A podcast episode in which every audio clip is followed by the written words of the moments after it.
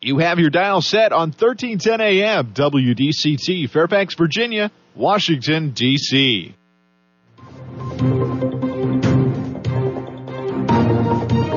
워싱턴과 미국, 그리고 세계의 흐름을 짚어보는 라디오 워싱턴의 시사 토크쇼. 워싱턴 전망대.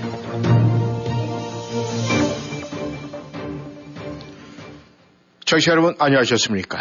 주말은 잘 보내셨습니까?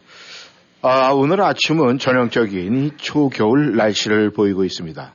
특히 이번 주는 이 Thanksgiving, 아, Thanksgiving 주간이기 때문에 우리 청취자 여러분께서도 가정적으로 굉장히 많이 바쁘실 것 같습니다. 워싱턴 전망대 11월 20일 목요일 시작하겠습니다. 미국의 정치판이 뜨거워지고 있습니다. 특히 이제까지 절대 강자였다가 중간 선거에서의 부진으로 아, 밀리는 기색을 보이고 있는 트럼프에 대한 공화당 내의 도전이 거세지고 있는 분위기입니다. 그리고 우크라이나에서는 러시아의 미사일 공격으로 인해서 우크라이나 전체가 전기 공급이 이 절반 정도가 끊어져서 다가올 겨울을 더 춥게 만들 것으로 보이고 있습니다. 그리고 한반도에서는 김정은이 장거리 미사일을 도발을 통해서 핵무장 야욕을 점점 노골화시키고 있습니다. 오늘 워싱턴 전망대 미국 정가 소식부터 짚어보도록 하겠습니다. 오늘도 김영일 해설위원 함께 하십니다.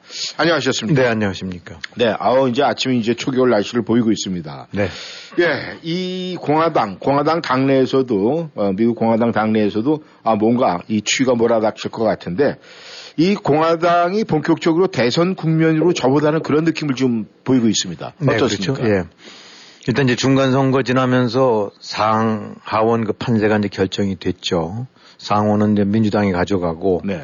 하원은 약간 이제 박빙의 우위로해서 이제 공화당이 했는데 뭐 당연히 이제 모든 시선들은 이제 2024년 대선 쪽으로 벌써도 이제 눈들이 기울고 있죠. 네. 예, 그 중에서도 민주당 쪽은 아직 현직 대통령이 있으니까 통상적으로 웬만하면 현직 대통령이 이제 재선에 출마를 하는 거니까 네. 아직은 뭐 이렇게 고개를 쳐들지 못하고 있지만은 공화당은 이제 그야말로 아 그 무주공산이니까 네. 어, 현직 대통령도 없겠다. 뭐 그러니까 당연히 이제 이른바 잠룡들 유력 후보들이 어, 이제 중간선거 평가를 보고 여러 가지 여론의 바로미터들을 쭉 한번 분석해 보고 난 다음에 이제 몸들을 푸는 거라고 봐야 되겠죠. 네. 어, 지난 주말에 그 라스, 뭐 그동안에 이제 공화당에 여러 가지 집회가 있었습니다만 라스베가스에서 그 이제 저 공화당에서도 유택에 네. 어, 공화당 이제 큰 손들이 모이는 이제 돈줄을 진 사람들이 많이 모인대요. 네. 거기 컨벤션이 있었는데 거기 아마 이제 대거 이 유력한 잠룡들이 참여를 했나 봐요. 이제 네. 그런 데 가서 선을 음. 보여야 되죠. 어, 근데 하여튼 전체적으로는 일단 이 자리에는 뭐 저 트럼프는 직접 참석은 안 하고 이제 아마 비디오 같은 식으로 인사를 했나 본데 네. 어, 이제 이게 요런 자리를 통해서 잠룡들이 이제 자기의 존재감 또 이 지지세를 끌어모으고 네. 이제 인사를 하는 거죠. 네. 특히 이제 돈줄들이니까. 음. 예, 뭐 전반적인 분위기는 굉장히 이제 활기가 있었고 어, 이런 잠룡들에 대한 반응이나 이런 것들이 굉장히 뜨거웠다. 네. 이제 이렇게들 예, 신문들이 이제 보도를 하는데 동시에 이제 이거 이런 거와 더불어서 각 지역별로 벌써 이제 공화당원들을 중심으로 해갖고 뭐 일반 여론조사도 시행이 되지만 공화당원들을 중심으로 해서 누가 이제 우리의 공화당 우리의 대선 후보로 2024 때 음. 적합한가 이런 것들이 이제 벌써도 시행들이 많이 되고 있습니다. 네. 그러니까 이제 여기 이제 거론되고 있는 이제 출마 예상자들들이 이제 거기 이름이 올려갖고 뭐 한국에서도 그래- 그래서 그랬죠. 끊임없이 대선 전에 음. 어, 예상 후보들 뭐 일곱 여덟 명에서 1등서부터 쭉 나래비 세워갖고 이제 지지율 변화 같은 것들을 보여주지 예. 않습니까? 예. 그 이제 앞으로 각 주별로 진행이 되겠지만은 이제 예비 경선 이제 primary가 공화당 대통령 후보를 뽑는 primary가 이제 시행이 되고 나면은 음. 각 지역별로 이제 대의원들을 어, 성, 저, 선출을 해갖고 네. 어, 이제 여기서 그 과반수 혹은 절대 다수 지지자들 이제 획득한 사람이 음. 과반수 표를 얻어가는 식. 그러니까 뭐 저기 본선이랑 비슷하다고 생각을 하시면 됩니다. 예. 뭐 예를 들어서 켄터키주 뭐 대의원이 25명이다. 그럼 거기서 이제 일반 공화당원들 투표를 해갖고 거기서 제일 많은 지지를 얻은 사람이 예를 들어서 25%가 아무개다. 음. 그러면은 대체로 보니까 이제 승자 독식인 것 같아요. 네. 그러니까 이제 20 몇 표, 20 몇 프로로 혼 다음에 18% 다음에 12% 이런 식으로 쭉 나래비선 되면 네. 20몇 프로 된 사람이 음. 그 퍼센트지로 나누기도 하고 네. 혹은 그 주를 전체로 먹기도 하고 음. 뭐 이런 식으로 해서 이제 대선이랑 비슷하게 진행이 되는데 이러다 보니까 각 주별로 네. 공화당 그 이제 지지자들의 성향이 아주 중요한 거죠. 어, 근데 여기서 지금 나타나고 있는 거는 그 이제 상대적으로 트럼프가 많이 좀 뒤로 처지거나 밀리고 음. 이제 새로운 그 유력 후보 그 중에서 이제 가장 그 앞서고 있는 것이 이제 드센티스 음. 그 플로리다 주지사 같은 예. 경우가 되는 것 같은데 아, 물론 아직 공화당 후보들이 아, 저 트럼프만 이제 얼마 전에 했었지 본격적으로 출마 선언을 안 했어요. 네. 다들 눈치 보고 음. 아니면 저울질 하고 있는데 네.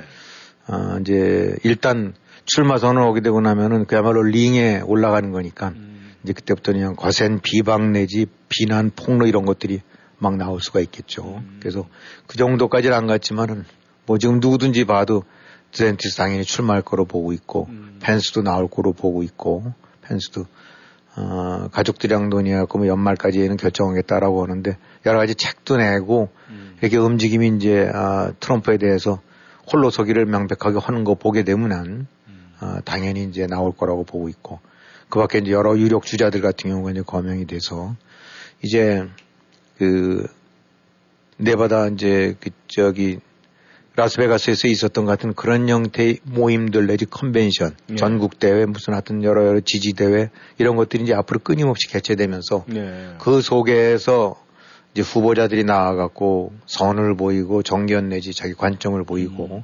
그걸 통해서 이제 지지세를 규합하고 아, 이런 식의 이제 모임이라든지 움직임들이 아주 활발해질 거라고 봅니다. 그러니까 네. 공화당은 이제 중간 선거 끝나면서 중간 선거에 대한 여러 가지 평가가 나왔으니까 네. 그걸 토대로 해서 이제 인제야말로 이제 본격적인 어, 정치 계절에 들어간다. 음. 뭐 뭐니 뭐니 해도 중간 선거도 중요하지만 사실 뭐 대선이 제일 큰 이벤트고 음. 어, 전국적으로 가장 큰 관심사가 되는 거니까 그렇게 될 거고. 단지 이제 민주당 쪽은 일단은 지금 어정쩡하죠. 어, 바이든이 쉽지 않다고 봤는데 이번에 중간 선거 때 상당한 그 어떤 입지를 좀 음. 굳혔다고 봐도 되거든요. 예. 민주당 상원 쪽 수성을 했지. 그 다음에 하원도 뭐 아주 큰 표 차이로 그 의석 차이가 한 20, 어, 30석 정도는 가볍게 날 거라고 봤는데 음. 어, 지금 아주 그냥 간당간당해서 턱걸이 패배를 했으니까 예. 고도 선전을 한 거고 이렇게 된 입장에서는 함부로 지금 민, 이제 바이든이 나이 80이 됐다라고 해서 이제 고령 뭐 이 문제가 이제 항상 지적은 되지만은 네.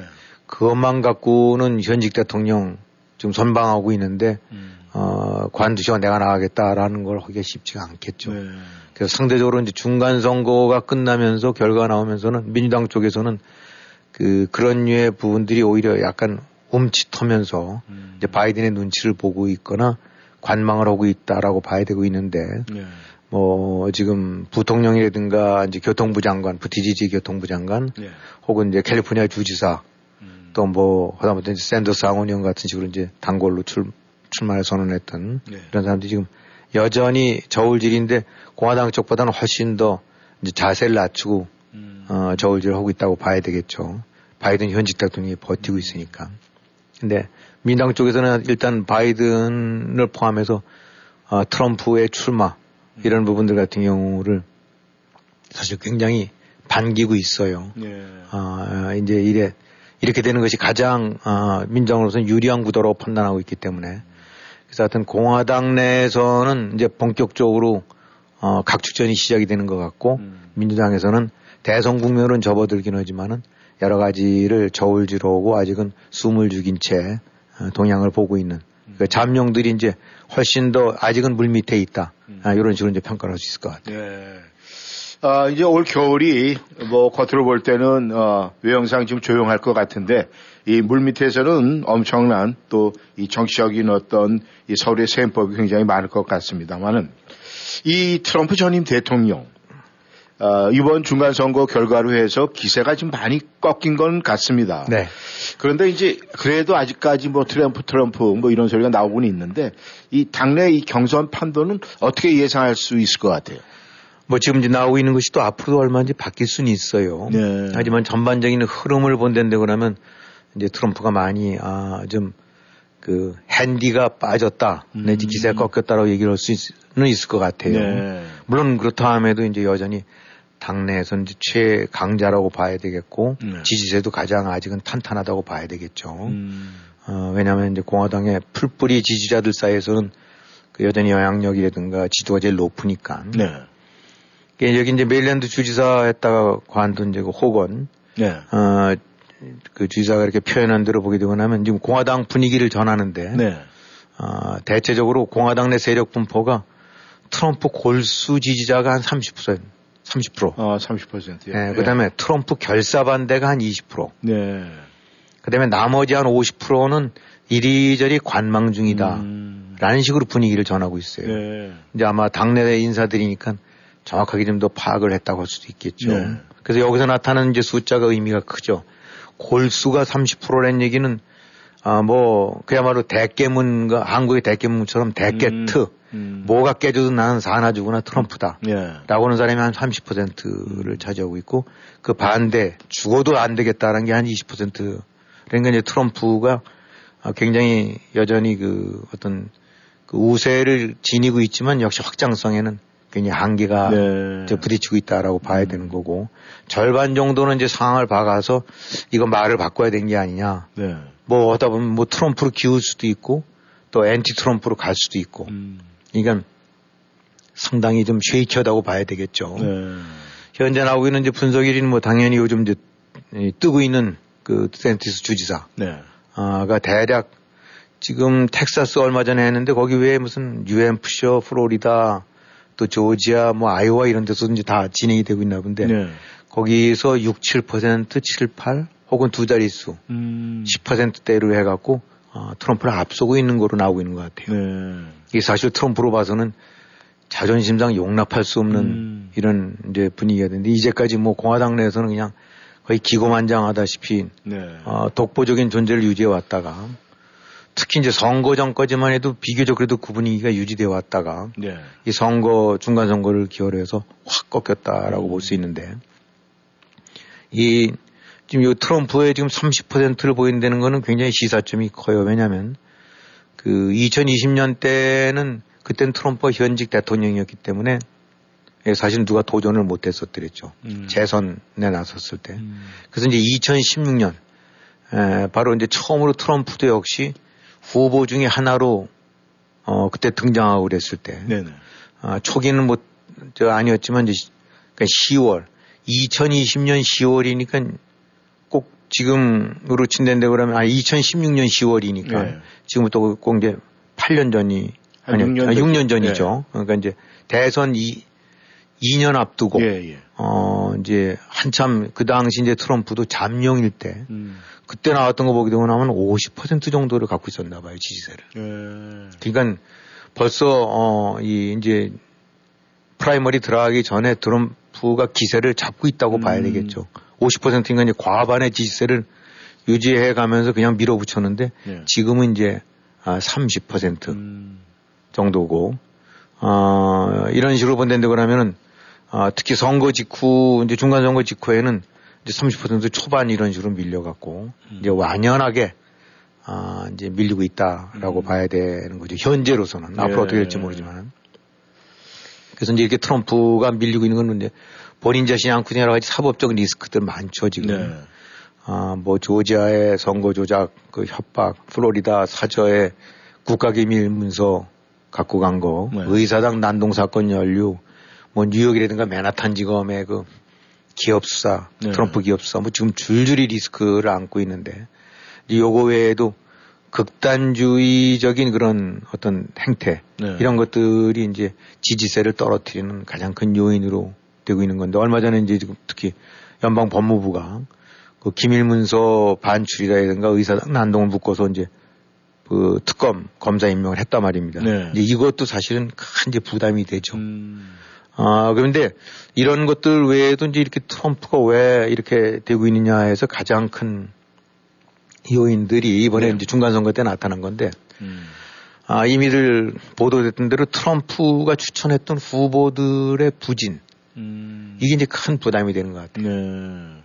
그러니까 그 전까지만 해도 이제 트럼프는 일종의 마이다스의 손처럼 트럼프가 손을 뻗치면은 후보가 되고 네. 후보가 되면 당선이 돼서 그렇게 음. 되고 나면 사실은 영향력이 커질 수밖에 없죠. 그렇죠. 트럼프 키드들로 될 수밖에 없는데 아, 이번에 이제 뭐 많은 사람들이 각 primary 지역에서 많은 사람들이 이제 트럼프의 endorse를 받아갖고 어, 트럼프 지지를 받아서 출마해서 당선된 사람들도 많아요. 네. 하지만 이제 떨어진 사람들이 적지 않은데 네.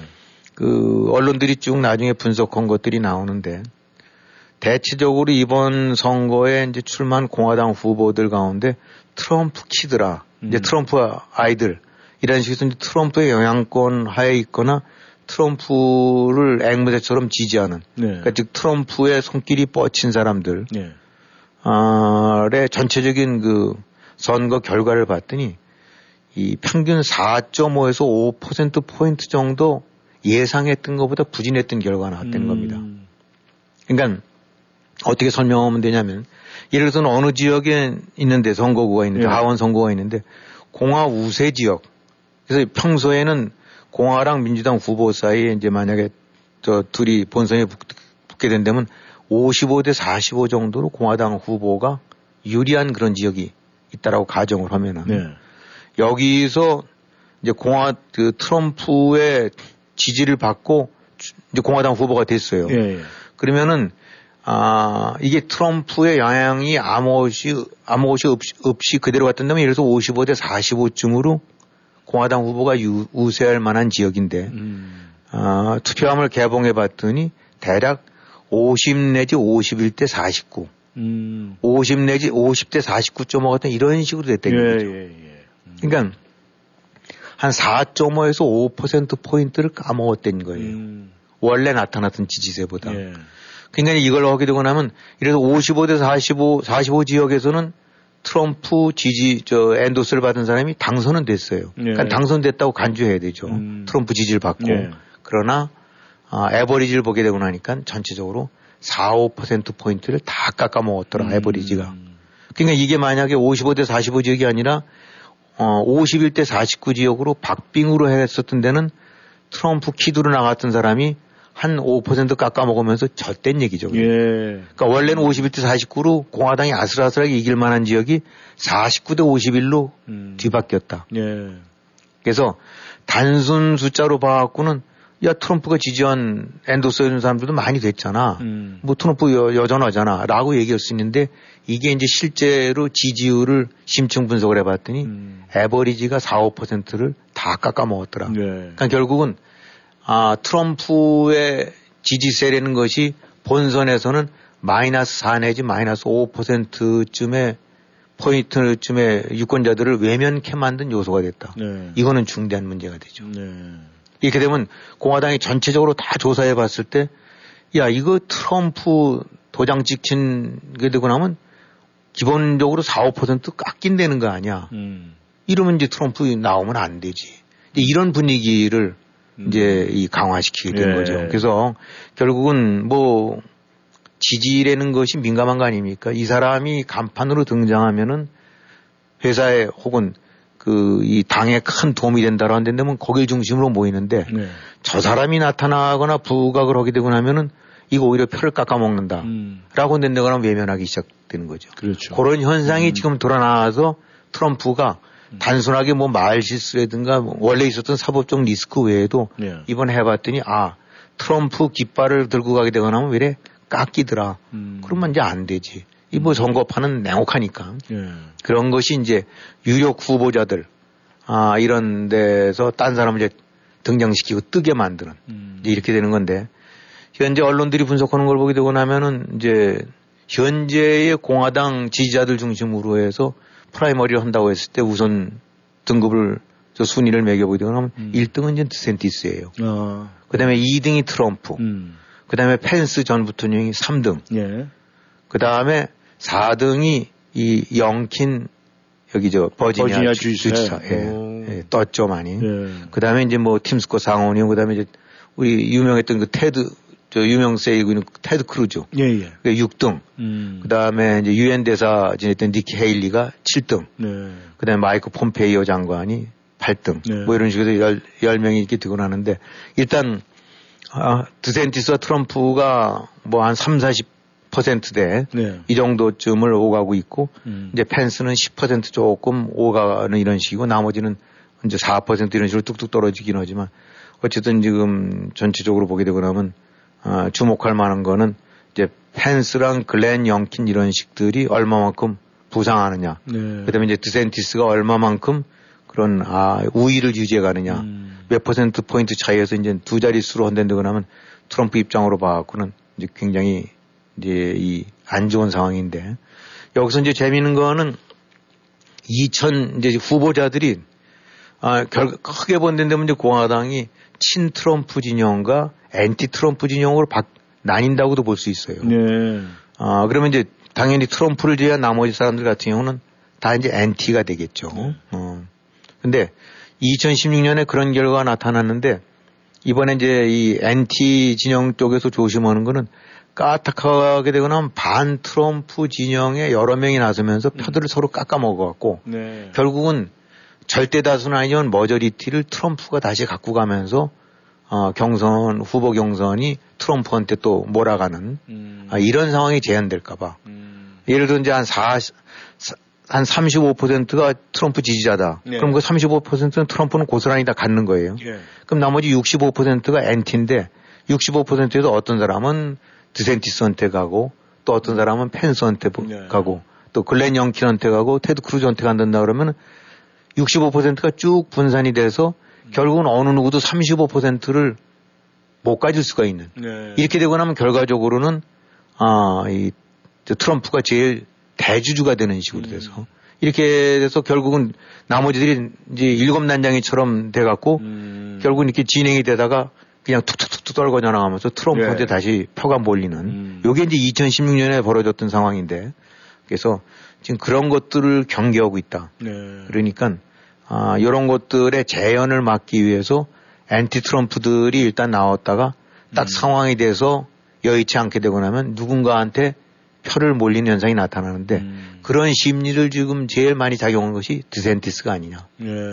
그러니까 어설프게 표 나눠줬다가는 또 음. 트럼프한테 가니까 야 이거 트럼프 대체를 할 제일 유력한 게 누구야? 글로 밀어 그냥. 음. 이렇게 해서 지금 드센티스가 뜨는 게 아니냐. 예. 물론 이제 이런 것을 밴드웨건 효과라고도 흔히도 하는데 드센티스 입장에서는 좋은 거죠. 네. 야 이리저리 트럼프 아니라고 판단된 사람들 여기 기거리지 말고 음. 내가 그래도 제일 유력하니까 날 밀어. 이제 이런 식이 되는 건데 네. 그렇기 때문에 상대적으로 이제 폼페이오 아 저 펜스 같은 경우는 굉장히 좋은 스펙을 갖고 있음에도 불구하고 이 확실한 대항마라고 평가가 안 되니까 아, 아직도 이 굉장히 지지세가 10% 안팎으로 머물 만큼 음. 이제 밀려 있는 거죠. 예. 아, 그래서 어쨌든 이런 식의 진행으로 이제 상황이 되고 있는데, 아, 어떤 워싱턴이 이제 본격적으로 어, 2016년, 이제 공화당 2016년 후보 경선판으로 돌아갔거든요. 4년 전이 아니라 8년 전으로. 예. 아, 그래서 아, 이제 이런 형태의 그 사- 상황을 보이면서 그야말로 이제부터는 비방전, 폭로전, 특히 이제 본선 출마한다라고 저기 primary 공화당 후보로 나선다고 하는데 그럼 지금 트럼프가 이제 그야말로 속사포식으로 예. 지금 드센티스에 대해서도 막 협박을 가하고 있거든요. 예. 나오기만 하고 나면 이제 아주 너는 이제 완전히 거덜이 날 거다라는 식으로 오고 있으니까 아, 이런 상황이 돼서 이제 이 당내에서 그야말로 흑탕 물전이 진행이 될 거다. 음. 아, 라는 것이 이제 추산이 되고 있고 이걸 바라보는 민주당은 이제 즐거운 거죠. 예. 설령 트럼프가 되면 아주 만세, 음. 아, 땡큐고 네. 트럼프가 아니라 드센티스가 된다 하더라도 그 과정에서 트럼프가 드센티스를 얼마만큼 음. 그야말로 너덜너덜할 정도로 공격을 하겠느냐. 저 생태로 봐갖고. 예. 그러면 상처뿐인 영광이 될 거다. 음. 그러면은 물고 뜯고한 기진맥진한 후보를 갖고 다시 싸우는 거니까 그것도 좋다. 음. 그래서 민주당 쪽에서는 우리의 호프는 트럼프다. 예. 거꾸로 그쪽으로 후원금이 갈지도 모르는 얘기가 나올 만큼 네. 아주 묘하고 재미있는 상황이 전개되고 있어요. 네. 아무튼 그 민주당 입장에서 봤을 때는 이 트럼프의 재등판에 아주 환호의 박수를 갖다가 올 것 같은 그런 생각이 드네요. 네, 아, 워싱턴 전망대 청취자 여러분과 함께하고 계십니다. 전하는 말씀 듣고 다시 돌아오겠습니다. COVID 치료제를 알고 계십니까?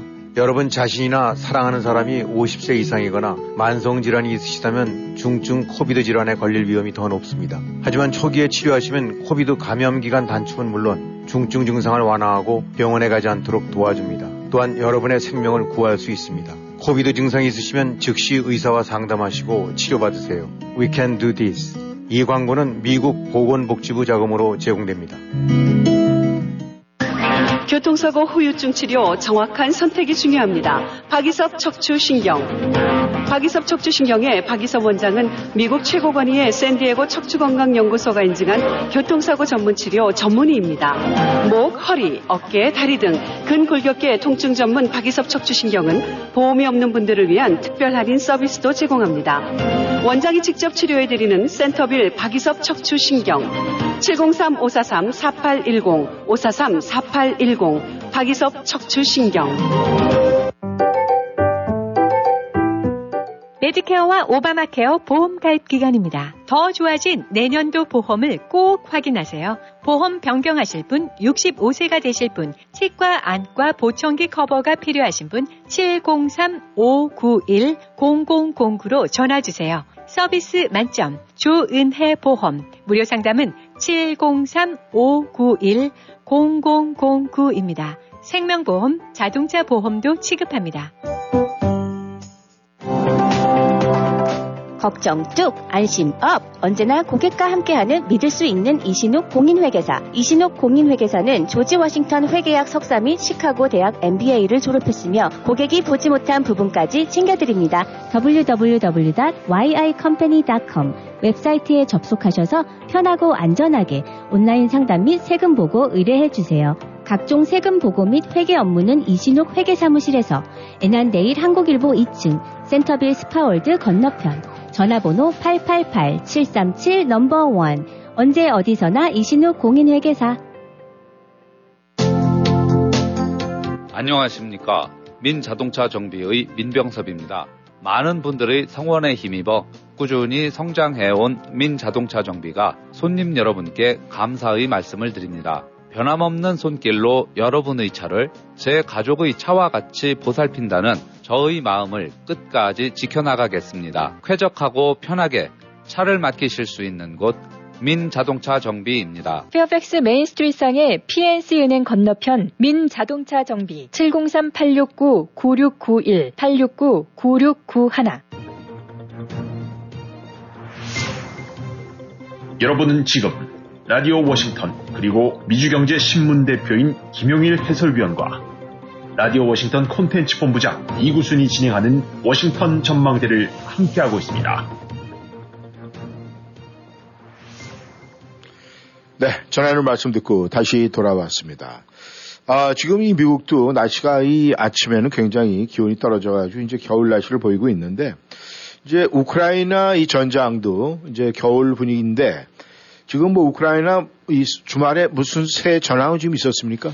네, 아마도 이제 소식들이 좀 뜸하죠. 아, 근데 아마 그래도 많은 분들 그 과거에 뭐 우리 보통 사람들 살면서 이렇게 국제 뉴스 이렇게 크게 신경 안 쓰는데 아마 아름아름 그래도 우크라이나 어떻게 됐을까라고 늘 궁금을 하실 거예요. 뭐 좀더 예. 좋은 소식은 없을까. 근데 음.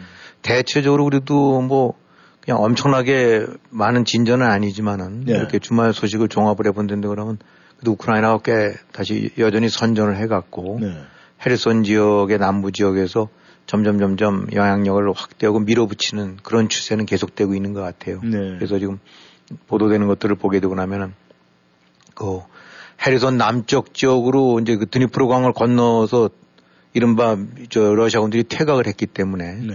이제 거기서부터 크림반도까지가 이제 개활지 비슷하게 쭉 펼쳐져 있거든요. 음. 그래서 이제 제일 주목할 점은 이 남부 지역에서 우크라이나가 그 이제 장악 지대가 커지 넓어지면서 네. 제일 중요한 건 크림반도를 사정권으로는 아 이제 그 하이마스포 네. 어가 이제 기능을 할 수가 있게 됐다. 음. 지금 크림반도라는 것이 우크라이나를 침공하면서 러시아 입장으로 봐서는 남쪽에서 제일 중요한 보급로였거든요. 네. 그 크림 대교 건너와서 바로 그냥 온갖 물자에다 병력을 해서 우크라이나 쪽 헤르손을 중심으로 해서 이제 쭉쭉 펼쳐줬었는데 네. 그것이 막혀진 거죠. 음. 그러면서 이제 크림반도 쪽이 오히려 거꾸로 어, 사정권에 들었으니까 이 이게 되게 사정거리가 한 60에서 80km쯤 되나 본데 음. 이 러시아의 보급선이 다 노출이 돼 버린 거예요. 네. 어, 그래서 뭐 기차로도 하고 저 배로도 해서 석회 쪽으로도 하고 그런데 이런 음. 것들들이 어, 그동안에는 원거리이기 때문에 미사일이나 이런 거 아니면 안 됐었었는데 네. 어, 이제는 하이마스포 사정권에 들어서면서 굉장히 곤혹 이제 곤란해졌나 봐요. 네. 음, 그러다 보니까 아, 이 러시아가 그렇잖아도 이제 쫄리는데 네.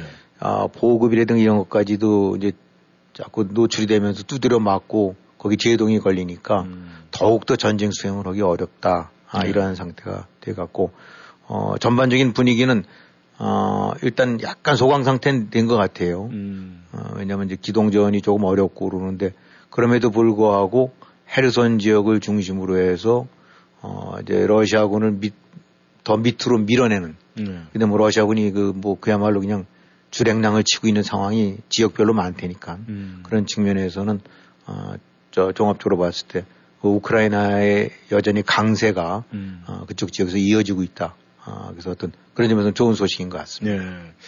아, 아무래도 뭐 우크라이나 쪽으로 추가 약간 기울어서 그런지 모르지만은 뭐 젤렌스키 대통령이 뭐 정전 뭐 10개 조항 뭐 이렇게 해서 네. 발표를 했다고 하는데 그것이 뭐 나름대로 자기네들이 우위에 있다고 생각을 하니까 뭐 그런 조항을 이제 내걸긴 한 것 같은데 아무래도 이제 겨울이 되면은 계절적으로 뭐 그쪽 지역이 이렇게 전쟁을 하기에는 뭐 병사들한테도 여러 가지 문제, 보급 문제도 그렇고 그게 쉽지는 않을 것 같은데 그렇다면은 지금 이제 날씨가 이렇게 추워지면 소강 상태로 접어드는 건 아니겠습니까? 아마 그런 점이 있겠죠. 이제 특히 러시아 쪽은 절대 그걸 좀 음, 일단 잠, 잠시 좀 쉬었으면 좋겠어요. 쫓기는 음. 중이니까. 물론 이제 날씨가 추워지게 되고 나면은 어, 이제 진흙탕이 다시 또 동토로 변하니까 네. 기동전이나 이런 부분들은 이제 더 유리해 저 문제가 없어지긴 하는데 어차피 하여튼 에, 우크라이나 쪽에서는 러시아군이 밀릴 때 움츠털 때 최대로 밀어붙여야 되는 거기 때문에 음. 아, 계속 밀어붙이려고 하는 것 같고 네. 러시아 쪽에서는 어떻게든 간에 뭐 일단 좀 숨을 고르려고 하는 음. 이런 추세를 보이는 것 같아요. 그래서 네. 자꾸 시그널들은 보내는 것 같아요. 러시아 쪽에서 뭔가 얘기를 하자 그러고 이제 서방 측에 그 우크라이나 지원에 나섰던 나라들 같은 경우도 이제 아닌게 좀 피로감도 오니까 네. 겨울 되고 나면 더더욱 뭐 에너지라든가 이런 것들 때문에 음. 예, 국민들 뭐 어려움도 커지고 네. 그러니까 뭐 좀 얘기 좀 진행해서 대충 좀 이제 뭐 수습하는 방향으로 뭐 이런 얘기도 나오고 있는 것 같으니까 네. 우크라이나 입장에서 이제 그거를 거기에 이제 밀리면 안 되니까 음.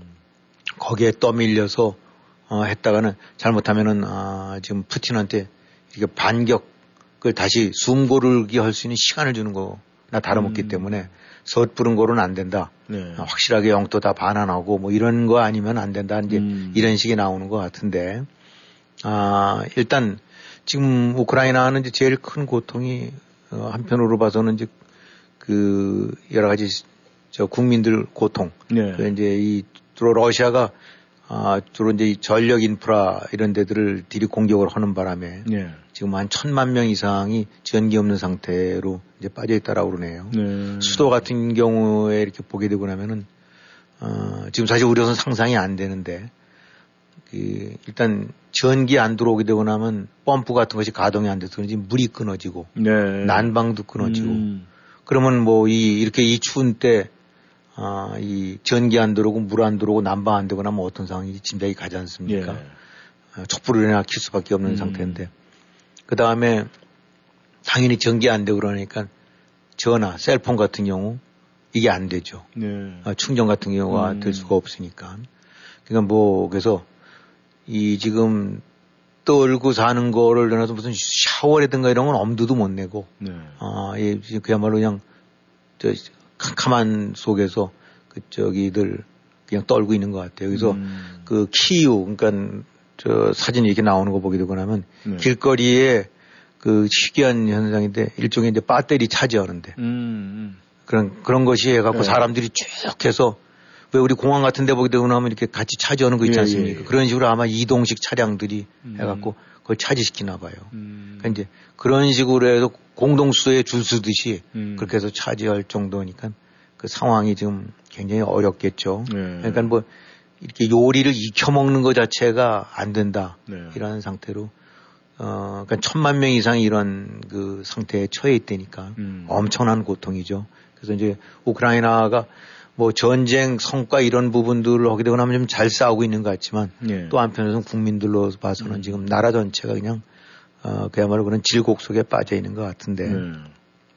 그럼에도 불구하고 이제 제렌스키 같은 경우는 이 상태에서 섣부른 협상했다가는 우린 끝난다. 음. 다시 회복 못 한다는 식으로 밀어붙이고 있는 것 같아요. 네. 그렇다면은 뭐 젤렌스키 대통령이나 우크라이나 국민들이 나름대로 이 버틸 수 있는 힘은 장기적으로 자기네들이 승리를 할 수 있다 뭐 이런 게 내재돼 있어서 그런 거 아닐까요? 그래서 이제 지금 어쨌든 간에 아, 여러 가지 진행되는 추세들을 보게 되고 나면 우크라이나 입장으로서는 충분히 이제 그런 의욕을 가질 만하죠. 네. 무엇보다도 이제 러시아의 상대적으로 이제 적군이라고 해서 러시아가 얼마만큼 지리멸멸 멸렬한 상태가 나오니까 예. 아, 그게 이제 바로 신문, 저, 보도에들 또 이번에도 본 걸, 나온 걸 봤더니 네. 지금 러시아 쪽에 이제 그 징집됐던 가족들이 이제 울면서 불면서 이렇게 그 상황들을 전하는 것들이 음. 그 이제 저 비디오로도 나가고 그래서 네. 인터넷으로도 퍼지고 있나 봐요. 네. 아, 그래서 이제 전장에 끌려간 아빠, 뭐 음. 아들 한테 온 소식들. 그 이제 그걸 보게 되면 그 동안에 뭐 언론들이 많이 보도했습니다만 아, 믿겨지지 않을 정도로. 네. 어, 그러니까 왜, 뭐 어느, 자기네들 그냥 어떻게 하자마자 곧장 와봤더니 우크라이나로 투입이 됐는데, 네. 어, 참호를 파라고 해서 30명 단위로, 어, 이렇게 뭐, 저거 했는데 딱 삽을 한 개 줘갖고, 음. 그거 돌려 파고, 네. 아무것도 먹을 것도 없고, 입을 것도 없고, 네. 어, 지휘관도 없고, 음. 뭘 해야 될지도 모르겠고, 총 한 방도 안, 쏘아보지 않은 상태에서 왔고, 네. 어. 그러니까 이게 뭐 한두 사람 얘기가 아니라 실제로 지금 이제 울며 울면서 음. 어떻게 하다 보면 연락해서 가족이랑 통화되고 나면 이제 지금 상태 이런 상태다. 네. 아, 라는 것들이 이제 유가족, 아니 이제 가족들이 듣고 난 다음에 음. 이제 이거를 막 올리고 그러나 봐요. 네. 그러면은 이제 언론 통제돼 있고 그러니까 그런 거 하게 되면 무슨 국가 무슨 뭐 반역죄 비슷한 거 이런 거에서 징역 15년까지 때린다니까 지금. 음. 그래서 지금 크레물린은 최대한도로 막으려고는 하고 있는데 네. 어차피 한 2, 30만 명이 지금 징집이 됐단다 그러면 그 속에서 온갖 얘기들이 터져 나올 거 아닙니까? 이게 지금 아, 게 러시아군의 실태인 것 같아요. 네. 그러니까 외형적으로는 아, 많이 병력을 투입해서 저항하는 것 같지만은 음. 지금 우크라이나군이 헤르손 쪽에서 밀어붙이다가 멈칫하고 있던 이유 중에 하나가 이게 너무 빨리 사라지고 나니까 음. 이거 암만 해도 뭔가 흥 내막이 있는 거 아니냐. 네. 저 뭔가 이렇게 위장 뭐 저기 후퇴 아니냐라고 음. 할수 이렇게 사- 의심할 수밖에 없는데 실제로 러시아군들 그런 하나를 보게 되면 지휘관이 뭐고 아무도 없고 그냥 그냥 우왕좌왕하다가 음. 아 그냥 저 포탄 맞고 맞아 죽고 그다음에 숲으로 다 뿔뿔이 흩어져서 두 명 세 명씩 와서 이제 손 들고 나온다 음. 이런 식의 상황들이 그 가족들한테는 전해지는 것 같아요. 네. 그러니까 이런 걸 종합해 봤을 때 우크라이나는 자신감을 가질 만하죠. 네. 아, 그래서 지금 나오고 있는 얘기는 잘하면 연내 크림반도, 그 다음에 잘하면 내년 봄쯤에는 전쟁 다 밀어낼 수 있지 않을까, 동부전선까지. 이런 얘기까지 나오고 있는 것 같고, 근데 이렇게 기세들을 올리고 나니까 우크라이나 국민들 같은 경우가 50 몇 프로가 설령 핵 공격을 받더라도 우리는 이번 기회에다 끝장을 보자. 음. 아, 라고 얘기가 나온다니까 네. 사실 어, 사람들이 핵 공격을 받더라도 우린 싸우자라고 하는 그런 정도랑 음. 어, 러시아가 뭐 몸집은 클지 모르지만 그런 식으로 지리멸멸한 상태라면 그거는 아무리 몸집이 커도 얘기 안 되지 않습니까? 예. 음, 그래서 이런 것들 종합해 봤을 때 네. 지금 충분히 할만하다.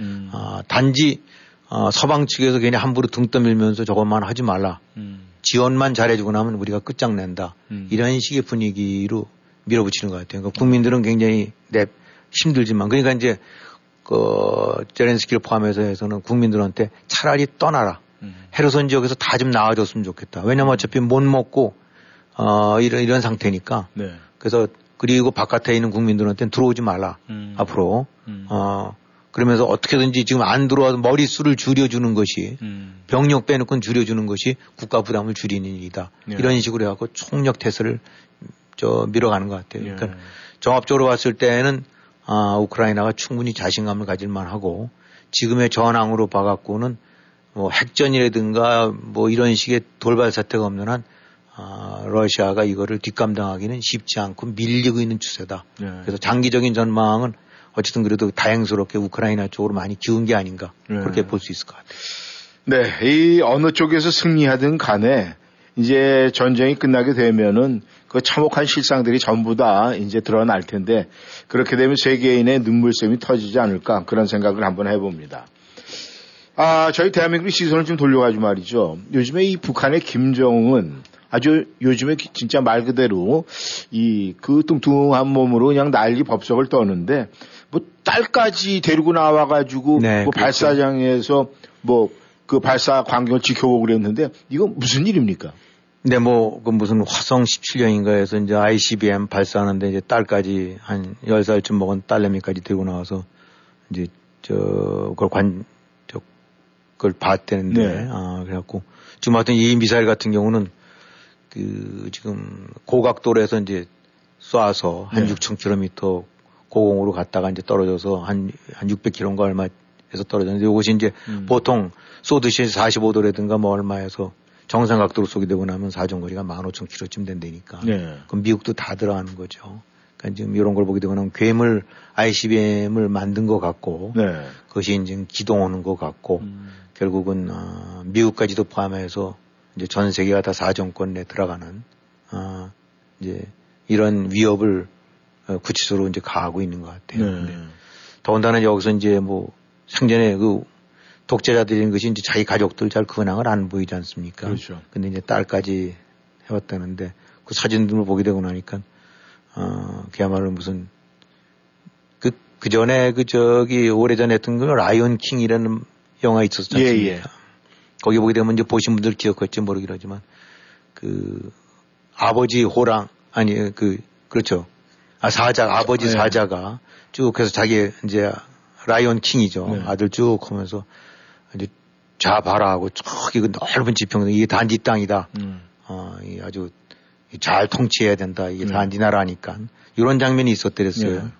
이 지금 꼭 김정은이가 딸 하면서 음. 잘 봐라 이게 다 애비 거고 또 니네들 거다 음. 니 거다 어, 잘 관리해서 꼭 만석지기가 아, 뭐 장손이나 이거 데리고 네. 잘 둘러보면서 잘 봐라 이거 저기 저 산 너머까지 다 우리 땅이다 네. 지금 꼭 그런 느낌을 주는 건데 네.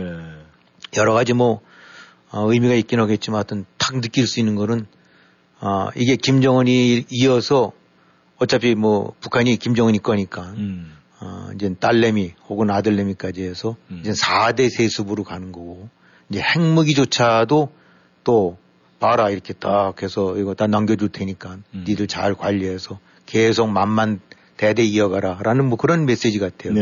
근데 여기서 이제 어, 결국은 한국민들이든가 이 입장에서 보는 거는 아, 저 김정은이 저렇게 하는 거 보니까 뭐 어차피 다 알고 있었던 거지만 이제 핵 결코 저기 포기할 핵이 아니구나. 네. 뭐 말로는 비핵화 비핵화 어쩌고 되지만 저선에서 자발적으로 핵을 아, 뺏는 데거나 놓치게 한데, 놓게 한다는 거는 이제 불가능하구나. 음. 그런 메시지를 전하는 거구나. 네. 아, 라는 그런 느낌을 갖게 되죠. 그러니까 그 사정거리가 긴 거 외에도 네. 어, 김정은이가 딸 내려 나와서 한걸 보게 되고 나면 아, 저 핵이라는 것이 이제 돌이킬 수 없는 어, 되돌릴 수 없는 상태로 이제 김정은 손에서 이제 끝까지 어, 저기서 벗어날 수가 없겠구나라는 그런 메시지를 주고 있다라고 봐야 되겠죠. 네.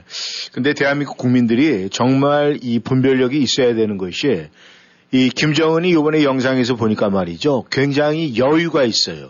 그렇다는 것은 그만큼 자기가 나름대로 이제 지난번 영상 뭐 예전의 영상을 보면 굉장히 좀 뭔가 아 이렇게 초조한 부분 그 다음에 뭔가 어색한 부분이 있었는데 이번 영상에 보니까는 굉장히 여유가 있어요. 그래서 야 이거 대한민국 국민들이 정신 똑바로 차려야 될 텐데 그런 생각을 했었는데 김 의원님께서도 그렇게 느끼셨습니까? 그렇죠. 이렇게 보게 되고 나면 사실 김정은이 초기 나올 때만 해도 저 애숭이가 뭐, 네. 어, 뭐 여러 가지 강경 반대 세력도 있을 거고를 이제 그런 걸 짐작을 했는데 지금 보게 되고 나면 어찌됐든 간에 네. 모든 것을 다 평정하고 네. 여유를 갖춘 모습인 것 같아요. 음. 뭐 내막은 어떨지 몰라도. 예. 어, 뭐, 김정은 입장으로 봐서는 그렇게 한국이 소중화되니까 그게 달래 소중이 아니라 이게 내 건데 네. 건드리거나 다치면 안 되지라는 네. 식으로 얘기했더니 기가 막힌 일이죠. 네.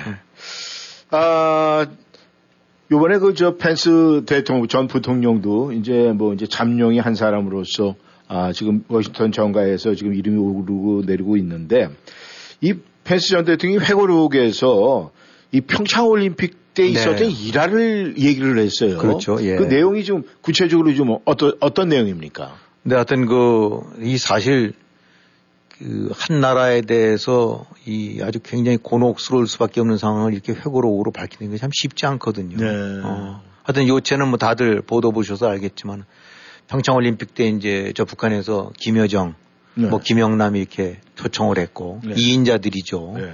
그 다음에 미국 쪽에서 이제 부통령이 왔고 뭐 일본에서도 아베 총리가 오고 그랬었는데 아, 하여튼 골자는 당시 문재인 전 대통령이 그 자리를 head table이라든가 배치라든가 뭐 리셉션 이런 걸 다 포함하고 경기장 관람 이런 걸로 해서 어떻게든지 엮어갖고 모양새를 만들려고 했다. 음. 어, head table에 같이 나란히 앉혀갖고 네. 사진빨이 딱 그 모양이 나오게끔. 음.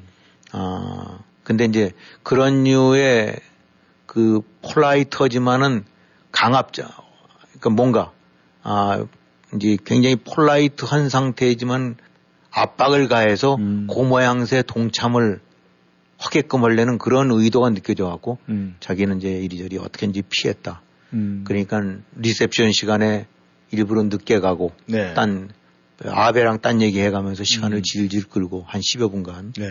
그 다음에 이제 리셉션 가게 되고 나면 저 다들 테이블이 있지 않습니까? 네. 배정된 테이블. 딱 네. 봤더니 김여정이랑 같이 앉게 하는 거. 그래서, 어, 그, 이 사람 저 사람이랑 괜히 얘기 나누면서 그 자리에 앉지도 않고 거기서 나가버리고. 음. 음. 그러니까 한마디로, 아, 이, 결국은 이제 문재인 정권 쪽에서 평창을 무대로 해갖고 네.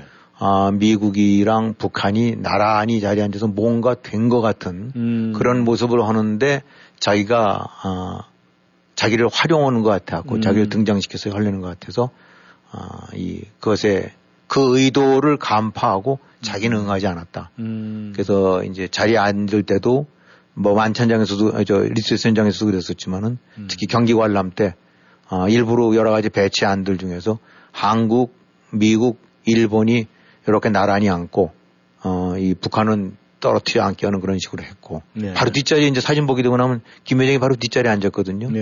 근데 통상 우리 보게 되고 나면 뭐 입장하고 퇴장하면서 서로 아는 체 하지 않습니까? 예, 예. 위아래로 쳐다 눈길도 안 주고 음. 어, 완전히 무시를 해버렸다. 음. 왜냐하면 그 활용당하는 것 같으니까. 음. 이 한편으로 봐서는 문재인 입장으로 봐서는 그거 그 자리에 이렇게 해서 봐라 이거 뭐 어, 이 미국과 북한이 이렇게 해서 내 주선으로 해갖고 쫙 해서 화기애애하게 봤지 이거 음.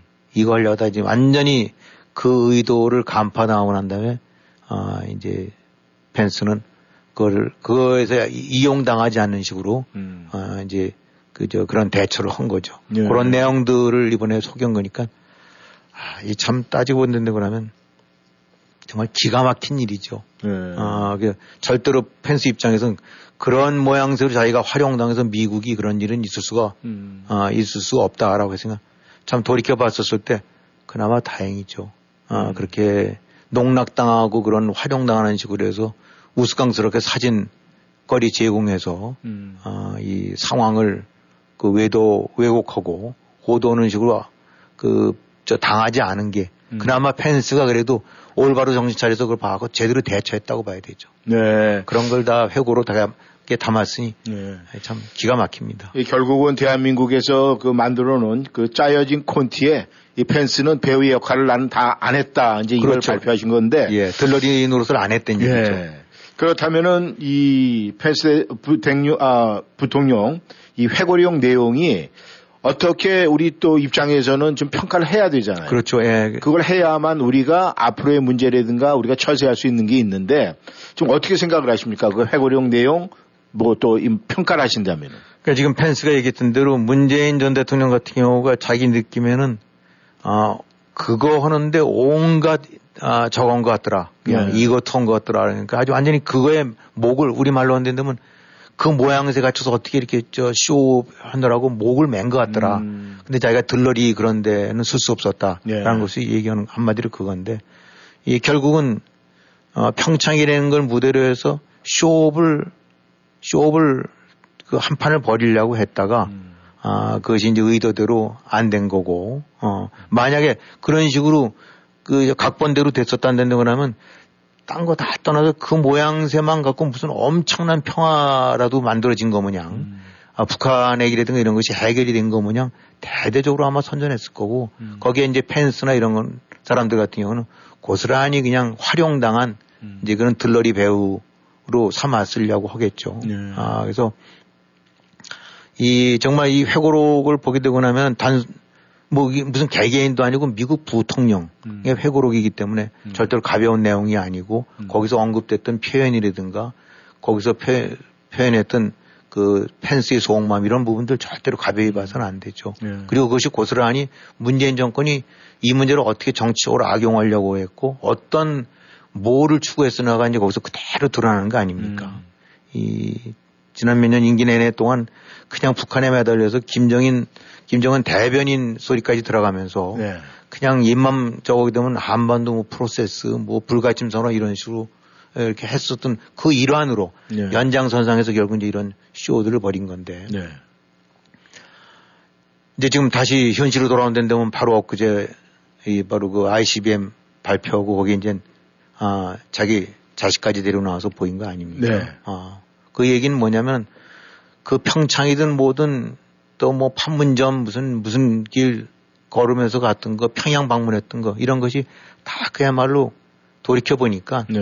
하나하나가 다 김정은의 사기와 기만 아, 거기에 농락당한 거고 네. 모든 것이 그냥 그 물거품 같은 그, 그 쇼였던 얘기죠. 음. 어, 왜냐하면 그것이 제대로 그런 의도가 실제로 그 비핵화 의지가 이끌었던 데고 그러면은 그런 것이 드러난 담겨지는 거라는데 뭐 오늘 같은 결과 나오면 안 되지 않습니까? 네. 근데 지금 나온 거 보게 되고 나면 단순하게 뭐 핵 무장 정도가 아니라 핵 보유가 아니라 음. 아, 원래는 지금 뭐 김정은이 다 핵 의지 저 핵을 가질 의지가 없다는 식으로 문재인 쪽에서는 계속 선전하고 그걸 토대로 해서 대화인지 평화인지 이런 얘기를 했던 예, 건데 맞습니다. 그런 것들이 다 지금 결과적으로 보게 되거나 말짱 거짓말이고 네. 말짱 그 농락당한 거고 어, 김정은이가 저 비핵화나 그런 의지라든가 그런 건 전혀 이, 가질 수가 없고 네. 이제 대대손손이까지 북한은 그걸 지키려고 한다라는 것을 음. 지금 보여주는 거 아니겠습니까? 네.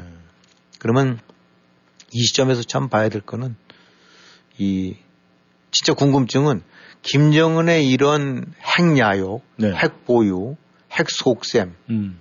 이런 것들을 맞상대했던 이 문정권, 문재인 정권 그 뭐 대통령 이하 뭐 무슨 안보실장 뭐 정의용서부터 시작해서 이런 아 그런 일련의 그 그룹들 네. 좋게 말해서 그룹들 이 패거리들이 음. 진짜 이 북한 핵 위협이라든가 김정은의 속셈에 관해서 진짜 몰랐던 건가? 음. 우선 정말 몰랐을까? 어, 그 자기네들이 얘기했던 대로 아 김정은이 비핵화 의지 있어라고 정말 믿은 것까? 네. 그러니까 좋게 말해서 백보양보에서 순수나 순수하게 그 의도에 그 그거를 그 말을 믿은 걸까? 음. 그래서 정말 그랬었다. 근데 그렇게 안 된다면 그것도 참 한심한 일이죠.